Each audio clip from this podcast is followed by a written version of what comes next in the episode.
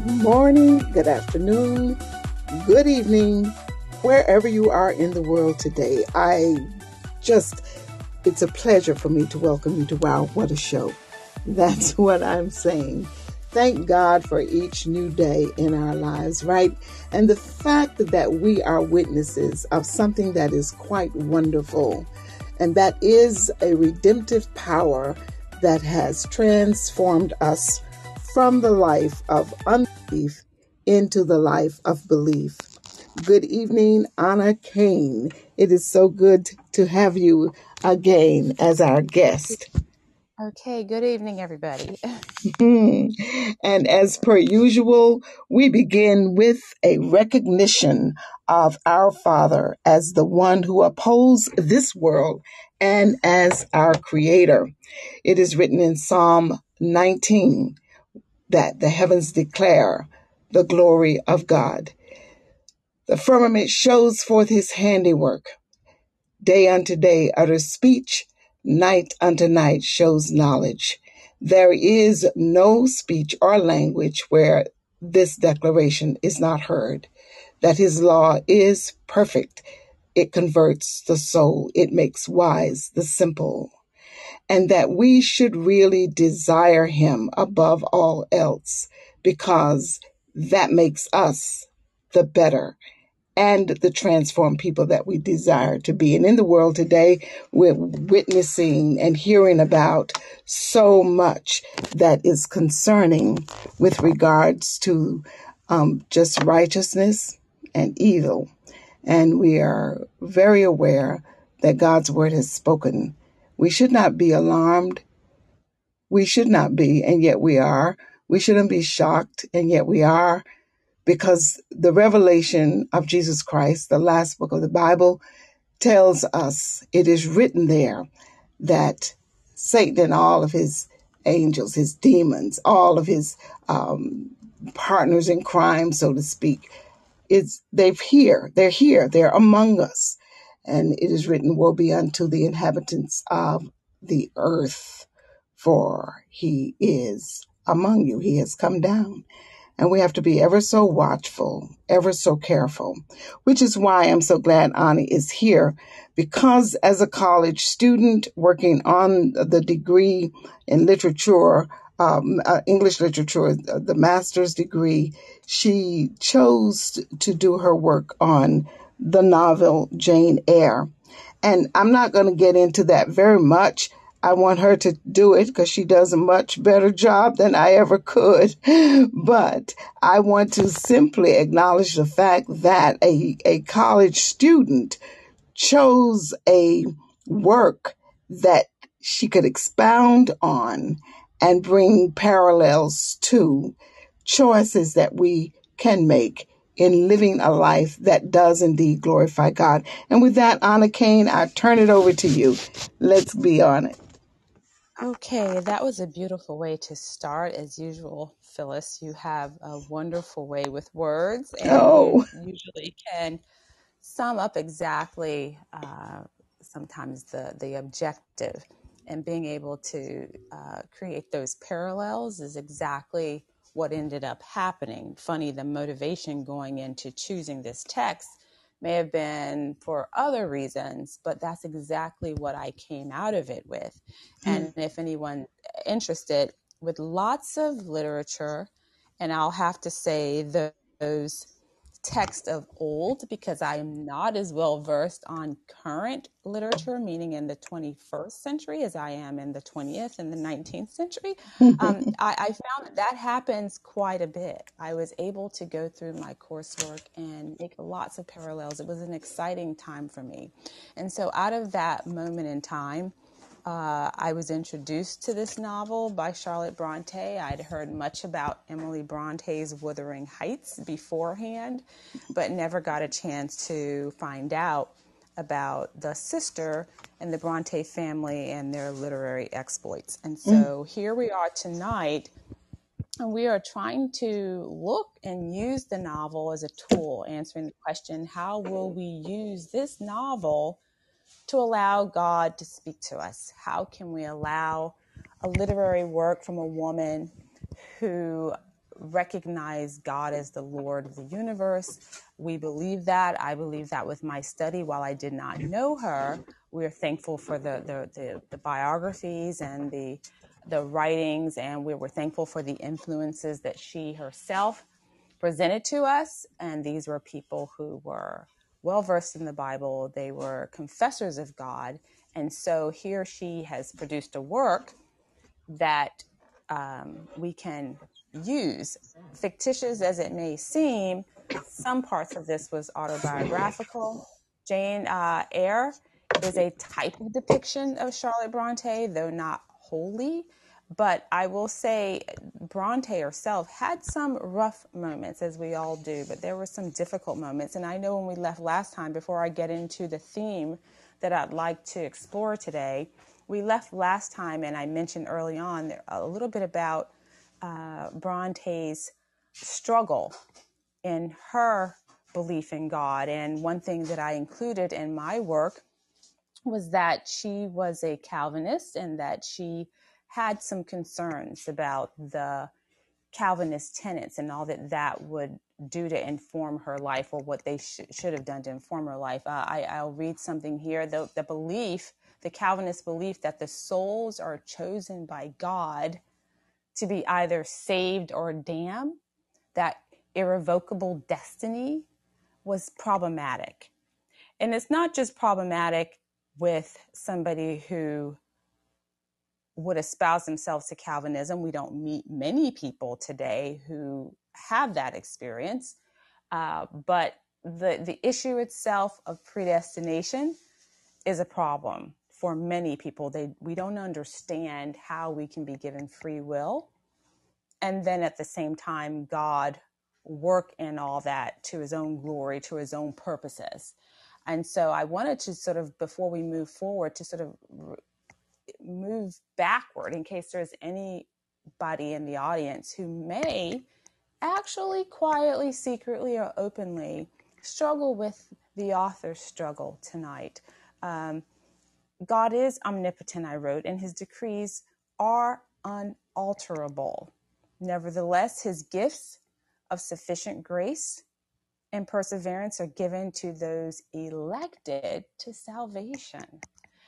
I got that uh, idea from one of my article resources, but I thought it really gave us something to think about again as we explore and use this as a tool for God to speak to us. And so um, I may revisit that a couple of times. We do plan on returning at least once more to explore other themes and to sort of come to some uh, determinations about how this text really can inform our own experience.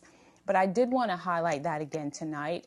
Uh, being plagued with the idea that God is in control, I think, is the problem. that um, that He has, in His sovereignty and His perfect plan for man, allowed for evil, damnation, and hell in His pursuit of His own creation towards salvation. In his pursuit of relationship and redemption, there's an opposite. And because he's given us such insight, okay, uh, uh, uh, you know, we, we struggle with the thing he hates, and that is the evil one, the opposition. Uh, but, you know, I, I think about her, and every time I, I read this book, I actually say to myself, I think Charlotte was able to have a type of control a literary control so that the, the final uh, uh, end of her. And, and this text ended up being contrary to what everybody thought it ought to be, but it ended up being satisfying to her. So, in that context, she did not struggle. She was able to create a character that went through uh, quite a few struggles, quite a few ordeals, and come and rise above them um, with God at the head. At the head, but the the the love, uh, the happy ending was something I think we all hope for, and that is a type of power that we have. But in light of what God's word says, we know that He does have lots of His, you know, a lot of His, all of His purposes, uh, excuse me, are irrevocable. Christ was going to the cross, no matter how Peter would fight for him. He wouldn't allow it. Uh, there are lots of things that were going to happen, and how they came to pass was God's weaving into the lives of men at the same time giving them the free will to make choices. It's an amazing thing. And so I wonder sometimes if we don't struggle on one level with the power of God because I've been challenged today, and what I'd like, if I really thought about it, would be the power to move things about in the way that I would see fit based on my understanding, based on my understanding. And so may we all be reminded that we, we lack understanding. With all the understanding we have, we lack understanding. And so perhaps I, I, I you know, it's been a long time, but I hope that at the end of her life, that was her reality also, and that she embraced what God did give to us to understand, and in faith, she met him. As we move along tonight, I want to talk about again how can we make this discussion practical for us. Let's take a look at one of the themes that I mentioned last week. It's actually you know, one of the explored themes throughout the text.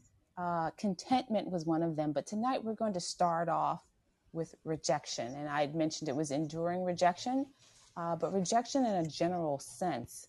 We know that this novel begins with Jane uh, in a household Hmm. that reject her. It doesn't start off well for her. Her parents have died, and she has gone to live with Aunt Reed. It Mhm. sounds like a movie. It should have been one.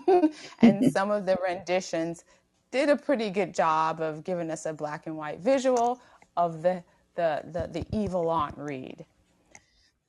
But when we look at rejection, instead of just walking through the texts, and again, I encourage you this week if you can get one of the versions of the movies that actually will spend a little time with Jane and her first experience uh, at Gateshead, and all of the chapters in her book are named as a reflection of her experience, and so the entrance into her uh, this experience, Gateshead. Um, but when we when we look at that, instead of just looking at what happened to her and talking about it, maybe we'll wrap that up at the end. Let's talk about how what she's presenting, what Bronte the novelist is presenting to the audience. And in my estimation, it would one of the things she's doing is allowing us to see what happens when we are presented with rejection, our response to rejection, and some of the rationale behind why we respond the way we respond. We know that this issue, being tossed aside, pushed aside, not invited in, rejected, all the synonyms we can think of, it started in the garden with disobedience. When we disobey, it's a type of rejection. And in this case, Adam and Eve disobeyed the word of the Lord. And in that sense, they rejected his Godhead and they took on for themselves, out of curiosity and believing the lie, their own Godhead. And that's a hard thing to say. The Bible tells us that we have the pride of life. Uh, I'm sorry, yeah, the, the lust of the flesh and the lust of the eye and the pride of life. Mhm. And so every time there's a sin in my own life, a shortcoming, I say it's always going to be what he said. and pride is at the core there. Perhaps also lust of the flesh. Let, let's just say all of them were an issue in the garden the lust of the eye, the lust of the flesh, and the, and the pride of life. So when we go through rejection, we often think it's because of what somebody else has done, and that can be the case. Who was rejected in the Bible? A few characters that come to mind Jesus, right at the helm, with God the Father being first, his Son falling second, and of course, then subsequently the Holy Spirit. But aside from God Himself, Joseph is a favorite character of ours because he overcame and God brought him to a good end. He was rejected in the family sense, uh, his brothers, and even in jail, he was rejected once again. Uh, I think of Naomi, who was rejected in a sense, if you've ever experienced it on a different level, not outright, but because her father was a trickery guy, you know, and, and led his oldest daughter into marry instead of the younger loved daughter, she was not as loved as her younger sister. And though she bore him many sons who make up the 12 tribes of Israel, she wasn't outright rejected, but she surely wasn't the favored one. Mm-hmm. Though he did love her, that's for us, particularly women in a sensitive state, it's still a type of rejection. to be second fiddle. Think about uh, the word of the Lord through Jeremiah, who they call the weeping prophet. But I read something that I thought was interesting. He had an unpalatable prophecy. That was the deal. We can't take this. What are you saying? Uh, it was not palatable, and therefore he was not embraced in the work that God had given him by the people. And there are others but what we find is rejection in the scripture is normal. And the existence of mankind begins in the garden. Uh, and Jesus, you know, funny enough, I go and we're going to get to Bronte in a second, but I'm reading this morning, not even with this in mind. And I read something that you might not look at as a scripture that illustrates rejection, or you might, but it's in John, John 5, starting about 43. It starts before that, but for the sake of time, John 43 says, I am come in my Father's name, and ye receive me not. If another comes in his own name, him ye will receive. Do we not see that, experience mm. that every day? Every mm. day in the world, people look at Christ Jesus, give him a pat on the back. They're either intimidated by him, indifferent to him, don't have time for him, though they recognize he's good man. Pre- all the goodness is wrapped up in him, but the the lust of the flesh, the pride of life, okay, all of that pushes. If you don't embrace it, it will push him away. There's not a middle ground. You'll either accept him or you will reject him. You will be lukewarm.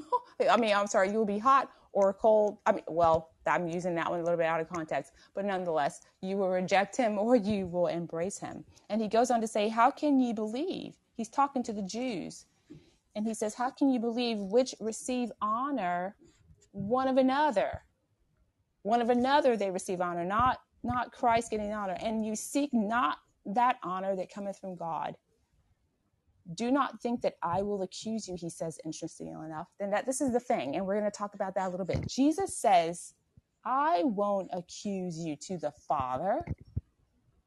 There is one, though, that accuses you, even Moses, because it's in Moses that they trusted. And so it's an ironic thing. Moses spoke of him, Jesus goes on to say, if you had believed him, you would have believed me because he wrote about me. So, you know, the rejection is not abnormal. And Christ is the, the you know, he exemplifies what it looks like. And he also exemplifies how we respond. So let's take a look at Bronte a little bit here. And, and just to just give us a couple of scriptures, I believe that the text will lead us to scriptures like, and again, this is not, this is mostly about Christ. In John 1, he came to his own and his people did not receive him. Uh, what about in Luke 6, when he says, Blessed are you when people hate you, uh, when they exclude you, when they revile you and spurn you, okay, on the account of the Son of Man. that's an indication that people will hate you and exclude you and revile you on the account of the Son of Man and the Beatitudes. Uh, another quick one uh, Psalm says, My father and my mother have forsaken me, but the Lord will take me in. And quickly, Isaiah, uh, again, speaking of Christ, surely he has borne our griefs, carried our sorrows, yet we esteemed him stricken, smitten by God, and afflicted. Why?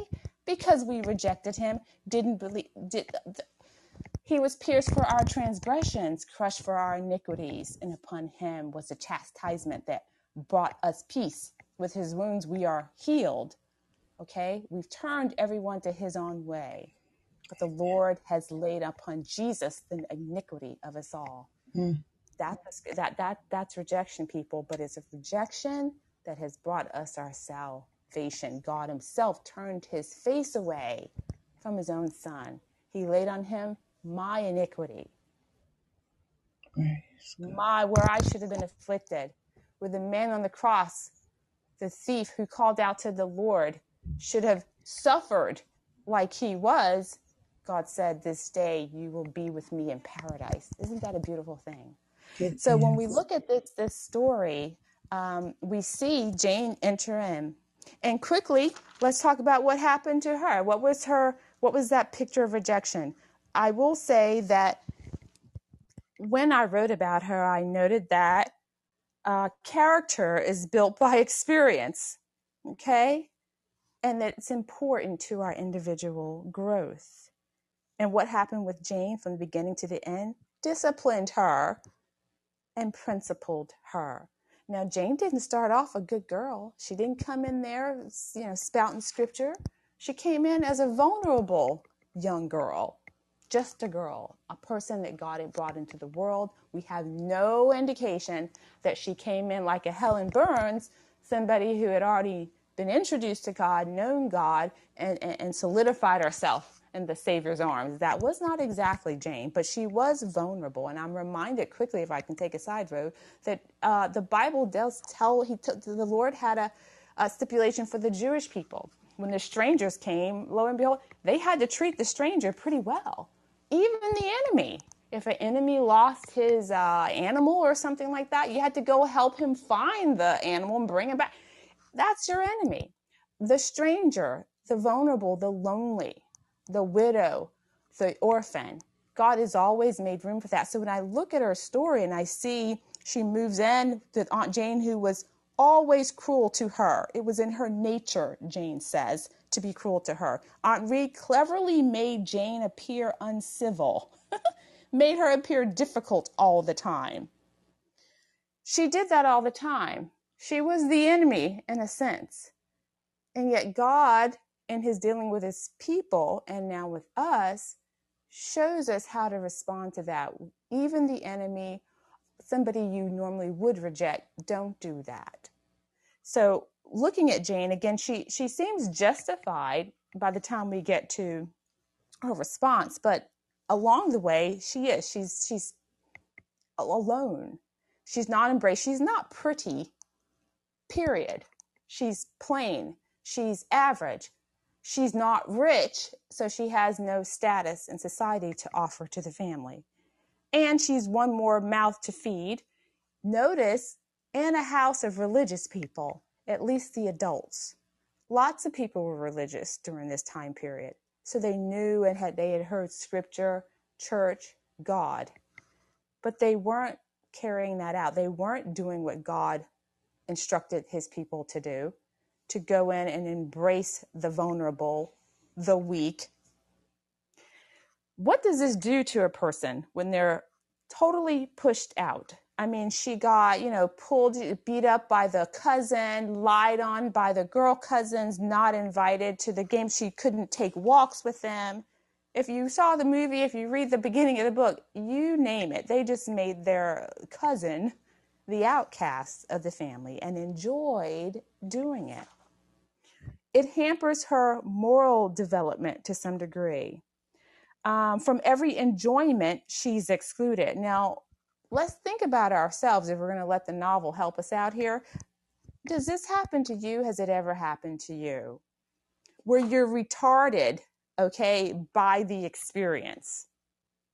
You're left defenseless, okay, trying to navigate through a daily struggle. I think we've all at least felt that at some point. The extreme in the novel is when Jane, after day after day, and she used to sit in this window seat, you know, and hide herself behind the curtain because that was a place of solitude and comfort and respite for her. But they would always find her. her cousin would taunt her, torture her. And we have had that one cousin from time to time. But the ultimate came when she was locked in the room where her uncle had died because Jane's auntie was a was a she was a widow a widow uh, when your she, her husband had died, and she's punishing Jane, and so she locks her in what we call the red room. this was frightening for her. Okay, mm. it was scary. She's a young child, and she leaves her in there. Jane is screaming, crying for help, and no one's going to rescue her. She hmm. asserts herself in a despairing resolve to bring herself some relief, and she says, Unjust, unjust. That was her reason.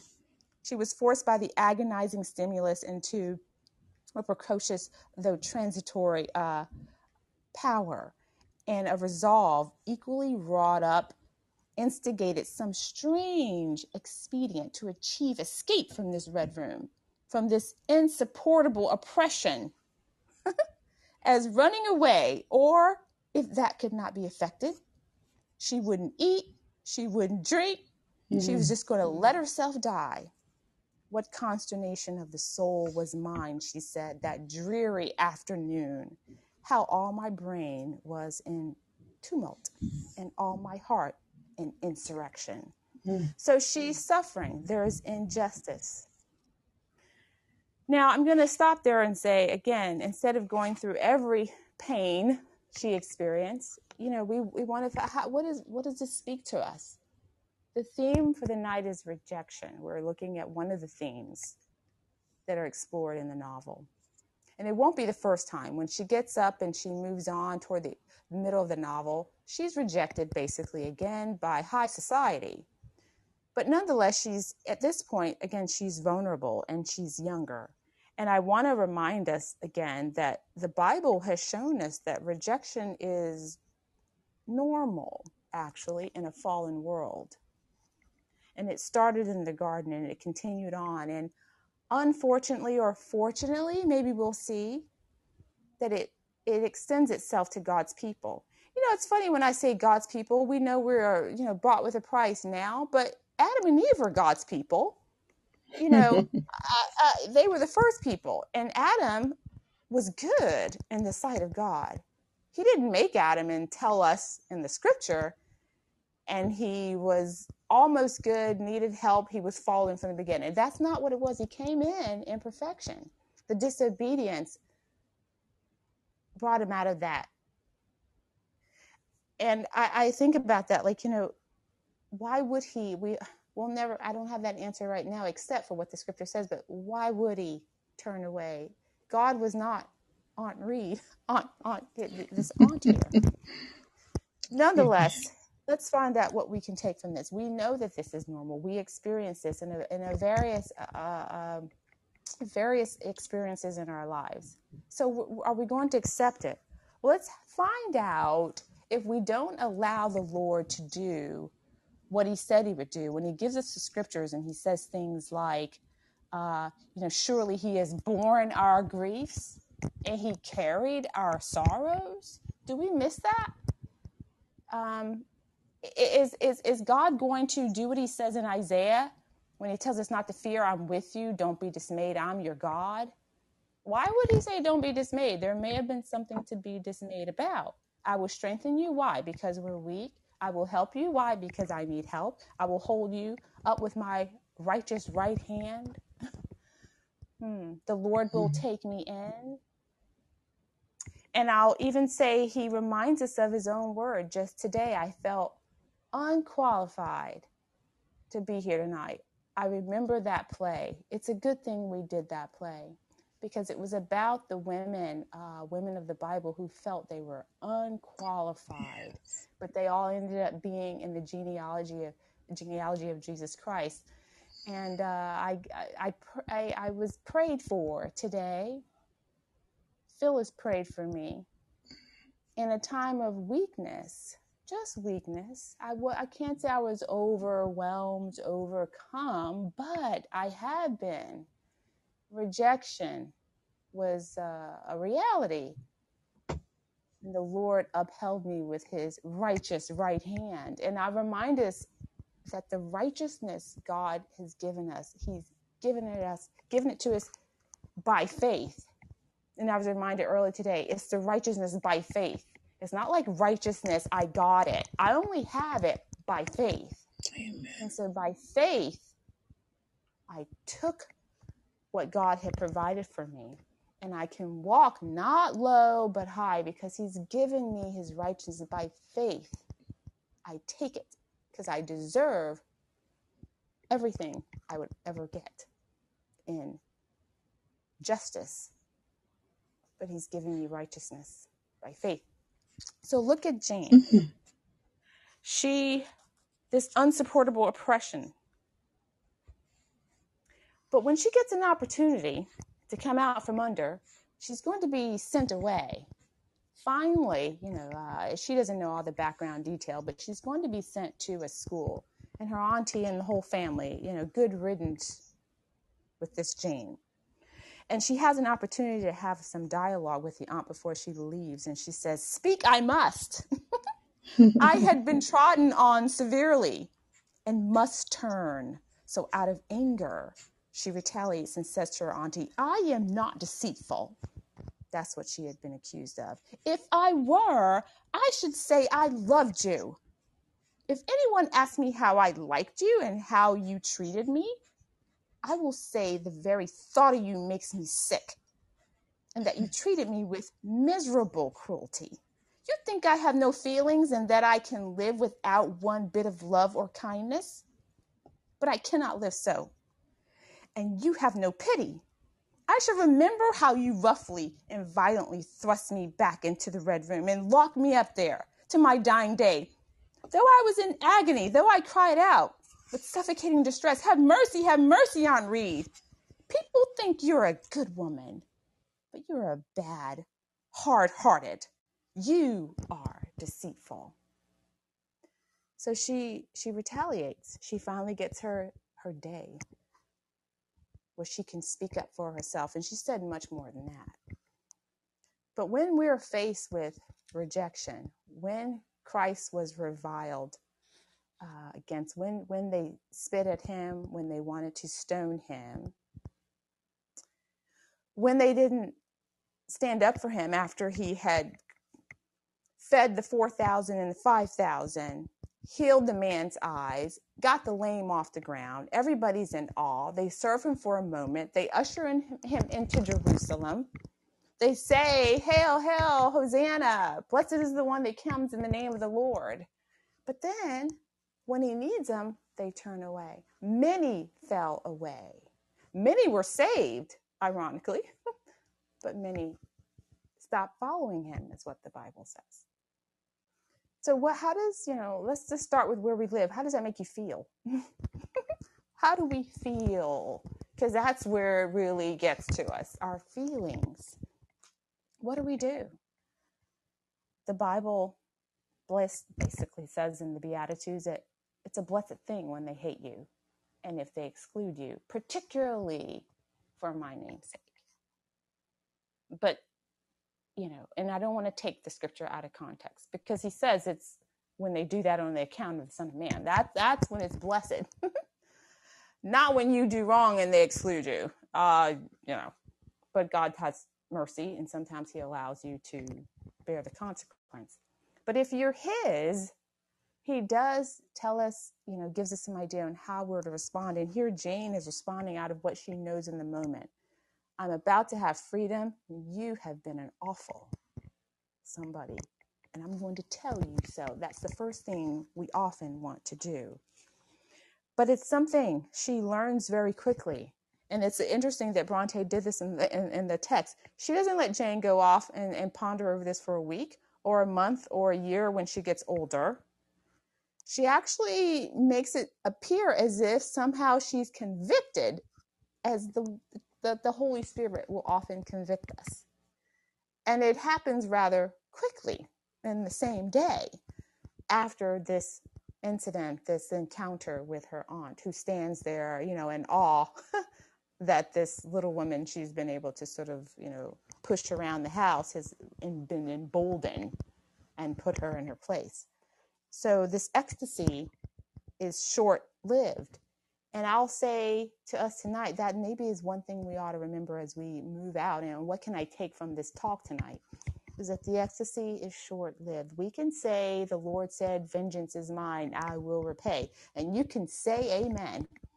But don't say we haven't had those moments when, in a word, a deed, a phrase, what we do or what we choose not to do isn't in an effort to get some type of revenge, some sort of retaliation. Give me something that I can use, or give, give me silence, the silent treatment.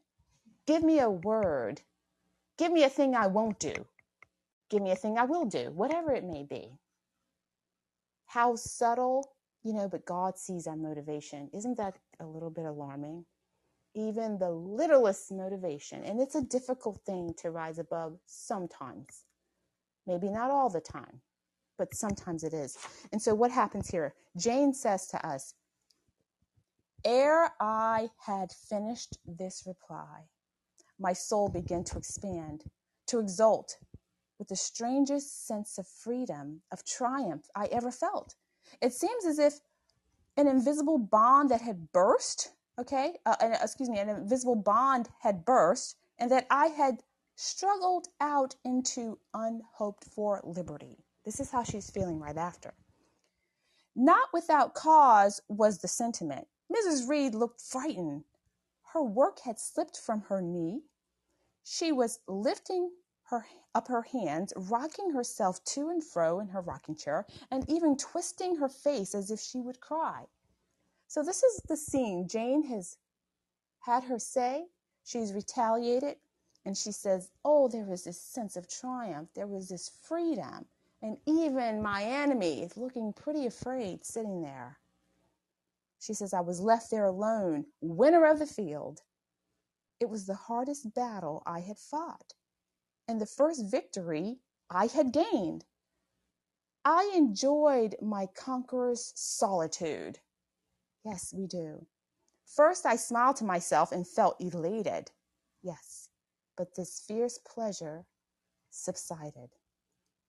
Half an hour's silence and reflection had shown me the madness of my conduct and the dreariness of my hated and my hating position. Notice that there was a dreariness in her hated position, but there was a dreariness in her hating position. Something of vengeance I had tasted for the first time as aromatic wine. It seemed on swallowing, warm and racy. Its after flavor, however, was metallic and corroding, and it gave her a sensation as if she had been poisoned. So, in the aftermath of being rejected and having a moment you think of justice, you even get to your enemy. You're left there. We are winners in the hour. It was a hard battle, but I gained, and now I have conquered, and we often do enjoy. We do feel elated to some degree. There is a type of pleasure but it will subside. And in just a little while, upon reflection, we might see the madness of our conduct and the dreariness, not just of our situation, but of our hating positions. We taste vengeance like an aromatic wine. It's warm and it is racy, but then it's metallic and it is corroding, as if we had been poisoned And then what do we have? We have regret that somehow the scripture I could not hold to. I agree with the scripture, but in my weakness, even if it seemed justified, and she said, justified, um, it doesn't bring forth what we intended in the long run, and in this case, in the short run. So when we consider Jane and what we are going to glean from this novel, let's let's talk about that rejection. You know, uh, there's so many types of rejection. It's hard to sort of cover that tonight through one story and one part of a story. But I did want us to take a look, you know, again, how can I practically apply what I'm seeing in this character?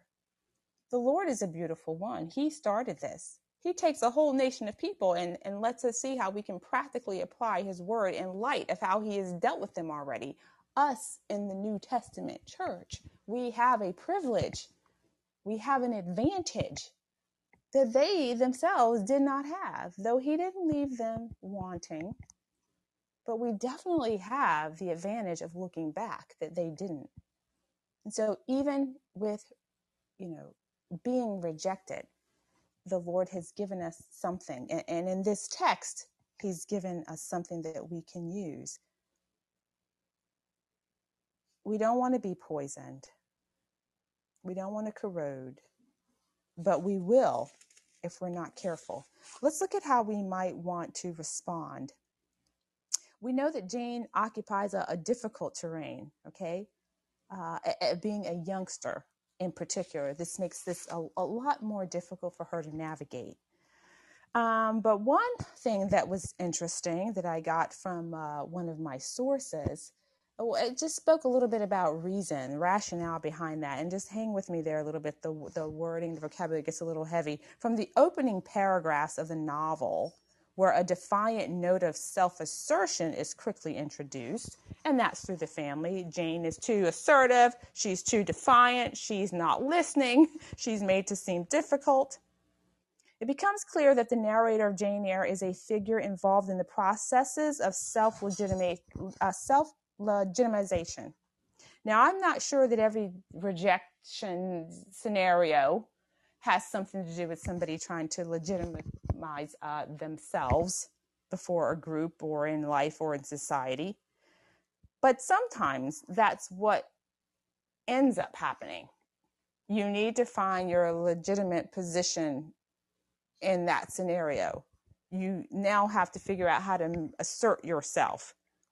Jane's reference to her sense of being humbled by the consciousness of my physical inferiority to her cousins actually suggests an opposing sense of mental superiority. Now, again, the sources here don't necessarily have to be men and women of God who are using scripture for their train of thought, but I thought it was still worth noting. I say that too because I we used to think that I, I read something interesting about depression, and I I you know I I was a little surprised, but the more I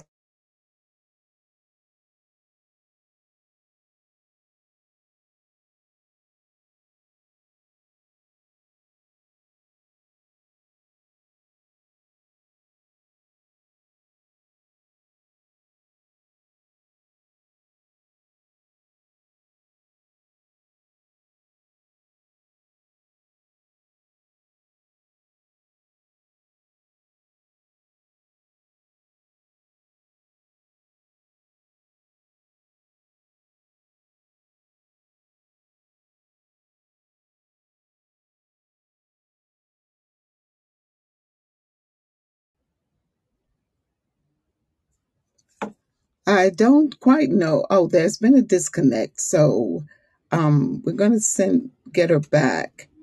Uh, in the meantime, I am so um, amazed at the content that is being presented here. And um, it is just phenomenal that so many of the precepts of our of our faith are being covered here in this um, discussion of Jane Eyre.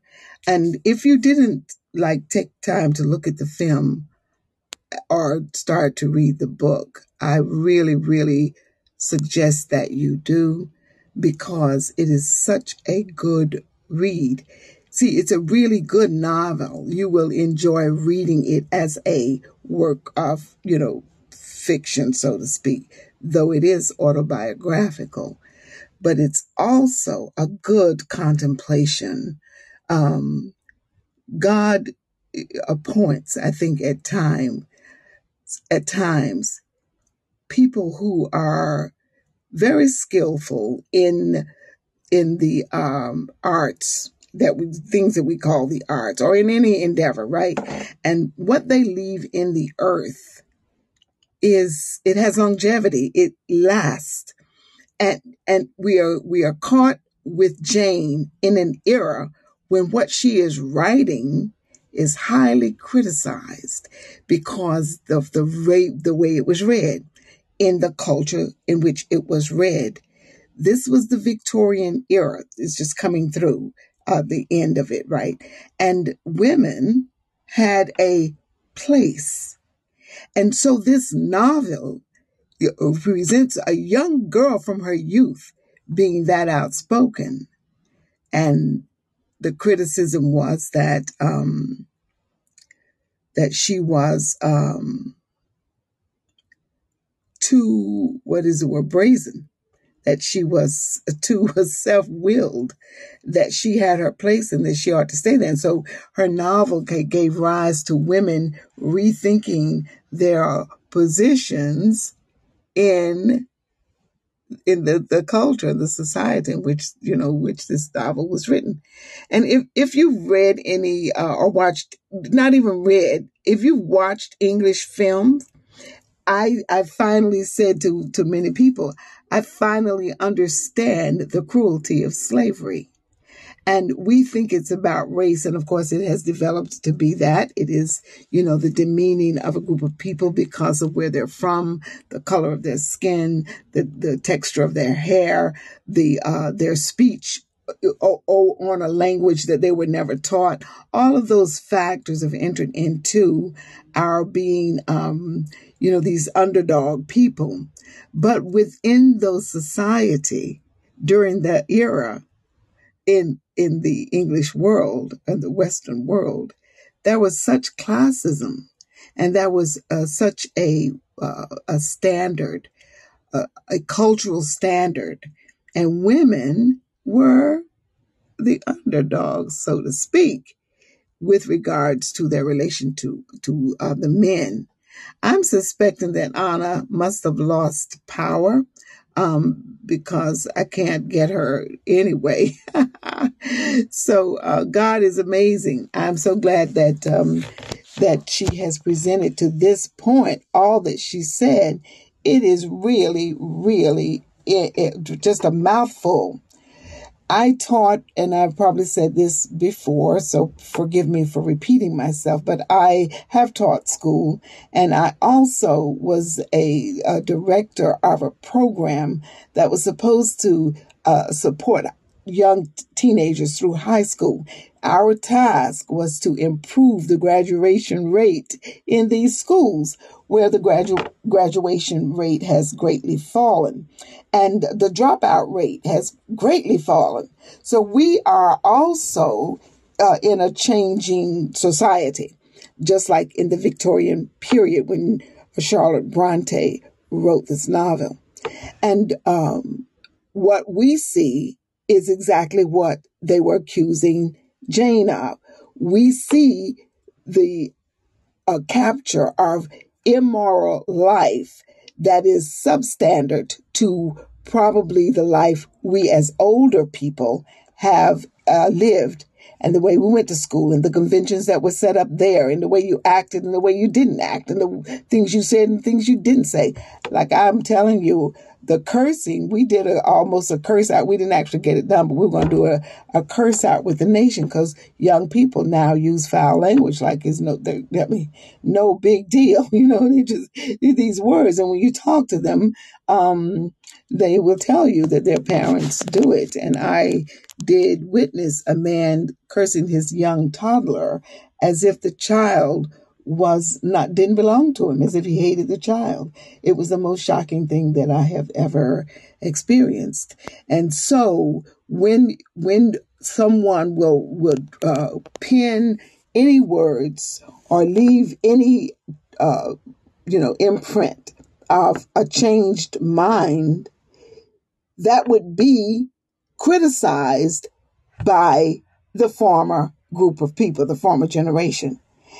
And our in in this world, you know, we're not trying to change people with the uh, the premise of the Bible, that foundation undergirding what we're saying. We're just, you know, openly saying, you know, whatever we're saying. It, it, rarely do you hear anything um, challenging the established way of those who are in the church, supposedly. So, what uh, Ahnna just read there, are Jane's words back to her aunt Reed, had to do with what came to my mind Isaiah 58. Jane was uh, literally orphaned. Her father and mother had died, and her aunt Reed is her father's sister he asked her to take care of Jane. And so Jane is in his home, uh, in her Aunt Reed's house. Uh, and uh, Aunt Reed is not treating her well at all. Just absolutely demeaning this little young mind. And so hurt people, it is said, also hurt people. Jane couldn't wait to express that built up pressure from all the trauma that she had experienced in that household. That is a statement, was a statement interpreted to be an affront against the morality of the day. And yet Aunt Reed is the one who is derelict to it. Jane is doing everything that she can to be accepted. She wanted to be accepted. Aunt Reed demeaned her by uh, reminding her that, well, Bessie really, that she was not as pretty as Aunt Reed's children, that she should always be humble and thankful and grateful to have been taken in. I mean, it's a great, I mean, you really should read it and do this analysis of uh, such works is to me extremely important. And therefore, um, I find that the Lord, you know, leading us to, to go through this novel and to uh, analyze what Jane Eyre was uh, saying, what Charlotte Bronte was saying. And then there, the, the criticism against Charlotte Bronte was, was really quite strong from the, you know, the moral center of that culture at that time. And yet, Charlotte herself had endured much suffering. Her mother died 38 years old or something like that after the last child. And I think there were five of these children, and they all lived together. Her father was a, a curate, but he was also in in the, the church. And then all of her siblings just gradually died. And she herself, she died at 38 as well, pregnant with her first child. So she lived a life of suffering. And who best to talk about that in relation to God, your relationship with God, than one who has suffered. Just like that. When you have endured, Ahnna made a statement. She said, experience is built through, by, I'm sorry, uh, not, not experiences. Um, what was her word? I'm, I have experience.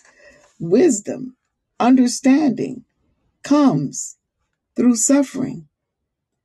And Jesus Christ said, or it's written in the, um, oh my goodness, so many scriptures are running through my head.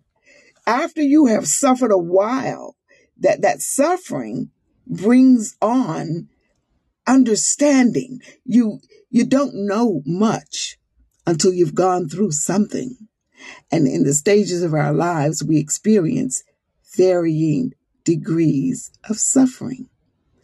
I remember myself being in an early morning prayer. I went through a season where I would get up, drive 30 minutes to a prayer group, and I would be there by five in the morning or uh, sometimes six we would start, but I would be up very early. And I could not understand why I was always saying yes. I could never, ever deny anyone anything. And I was aware, but I was not in control of this.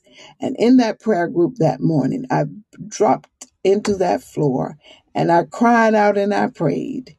And I heard my father answer me and tell me that I had been rejected. So I feel that I have lived also a life of rejection, not fitting in, not knowing where my place is, right? And yet, with this being one of my burdens in life, I have been very satisfied in um, you know every almost every relation I, I rarely break with a relationship. I may get a little you know uh, overtaken by some things in some people from time to time but i realize that those tensions like jane you know i used to want to be like my mother my mother had a very sharp wit and she could just tell you straight up and just cut you right into pieces if she wanted to right um it was her way I wanted to have that. But you see, I'm not gifted with that kind of wit and that kind of strikeability. And so I would, you know, probably talk way too much and say much more than I should. And I learned early that it will corrode your inner person because no sooner than you've done it, you recognize, oh, maybe as a child, not quite so quickly, but I surely did come to see that it avails absolutely nothing. And I don't like me in that place. We can all do such a thing. And then there are others who would not be quite so outspoken, but who, in their own hearts and in their own devisings, will get their revenge or um, make make others remember their sins or you know just uh, make a big to do of really nothing. And that is the beautiful picture that we see of Jane the child as she grows into the more mature Jane And uh, if you write to me, if you say something, I will surely read it. It is a it is a really good good uh, film, and it's really a good book. And uh, of course, you know, as as with books go to film, I, I said this before. Um, the book may it, it could lose its integrity depending on who there she is again. We're fresh, and I'm so glad to have you back. Please pick up and continue. Um, there you go. About how long Ah, did it seem it was gone? uh, probably about 10, 12 minutes, if not a little longer. But go ahead. I ahead. apologize, audience. I didn't know that. Yeah, And I prayed, and I tell you, Lord Jesus, he's good like that. Go right ahead.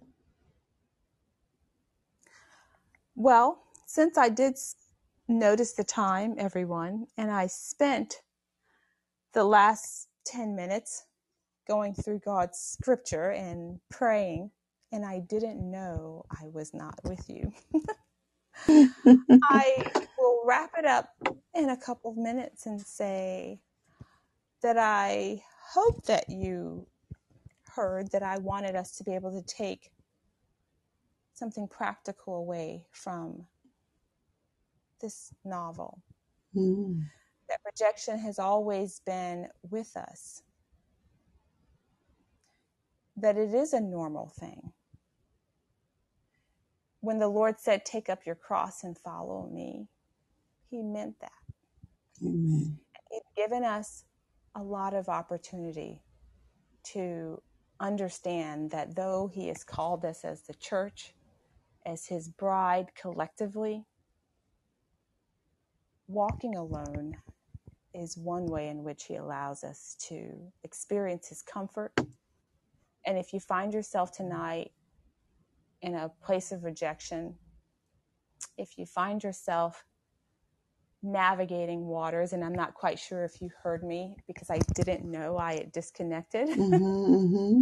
I didn't know if you um, heard that I said, you know, rejection for Jane in her particular scenario uh, is one thing, that overt rejection, but look at all the various ways in which we experience it relationally, Mm-hmm. at work, your neighbor, uh, lots of places where we are no longer invited in, when we are pushed aside, we're ignored. And Phyllis, do stop me if I repeat myself. But in Mm. all these different scenarios, they, they are they are hurtful, they are difficult. And oftentimes we do want to retaliate, but what we'll find at the end is exactly what Jane found, and that's a corrosion of the soul. Mm. In the long run, if you know the if the Holy Spirit lives in you, He will convict you. We think just of the type of sin that's commission, I believe, but maybe the Mm. sins of omission.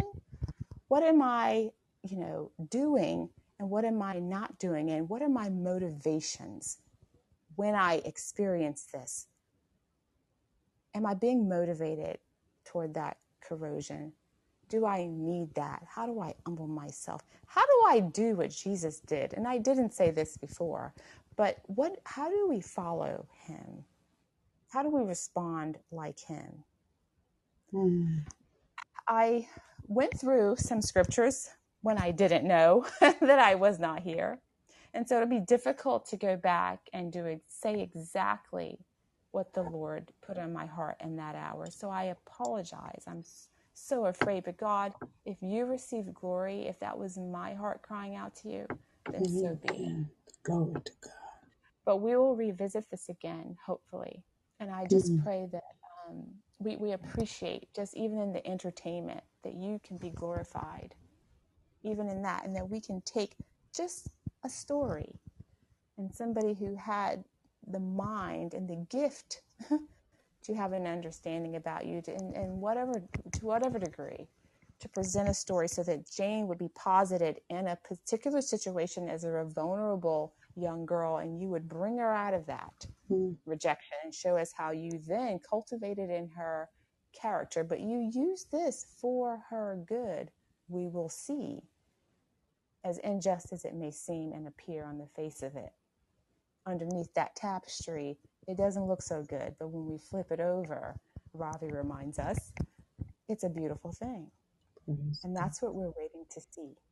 And so, God, we thank you tonight. I pray, Lord Mm. Jesus, that if anybody was experiencing rejection in any facet, Lord Jesus, you would come and meet them where they are.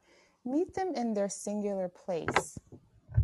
As much as you use us collectively, Lord Jesus, my prayer is that you meet them like you met me on the playground, walking down the street, doing the dishes, where you can bring a song to my heart, a smile to my face, a prayer in my mind. Lord Jesus, there's so many things you can do with us if we don't have the distractions. And when we are being the ones who are cast off, walk with us. And I guarantee there'll be laughter in the soul Amen. You are a good God and you love us.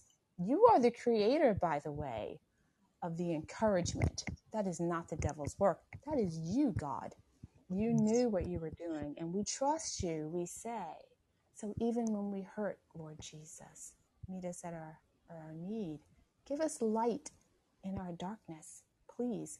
Give us respite, even in situations that seem ongoing, ongoing. And mm. I've had some ongoing situations. You go to work, and every day, every day, it's like a cloud. It's like, you know, constantly over you, everywhere you go. You don't know where it came from, and here it is.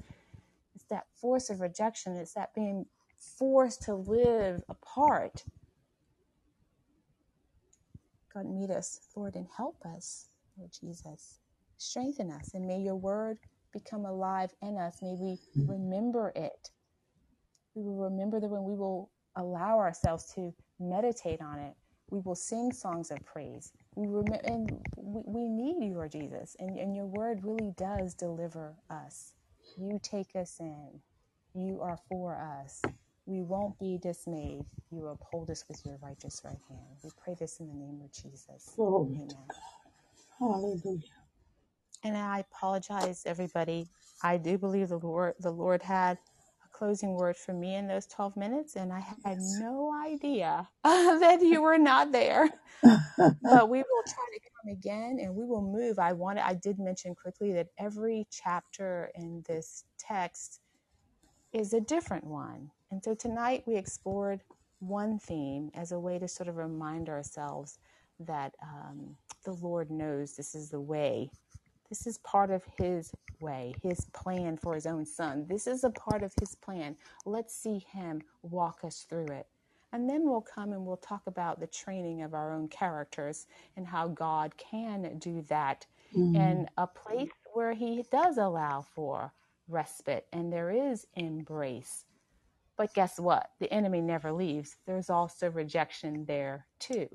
So I thank you for your attention tonight. And We look forward to moving on to another section of Jane and maybe wrapping up two or three as we continue this talk next week. praise God. Thank you, Jesus. Thank you, Ahnna Cain. Father, in Jesus' name, we ask that you recompense her according as she has given out to us this night. You have a way. You always have a way. Those 10 minutes were not wasted. You did in those moments what your plan to do was. It was included. We thank you. We thank you. We thank you. Again, this is Wow What a Show.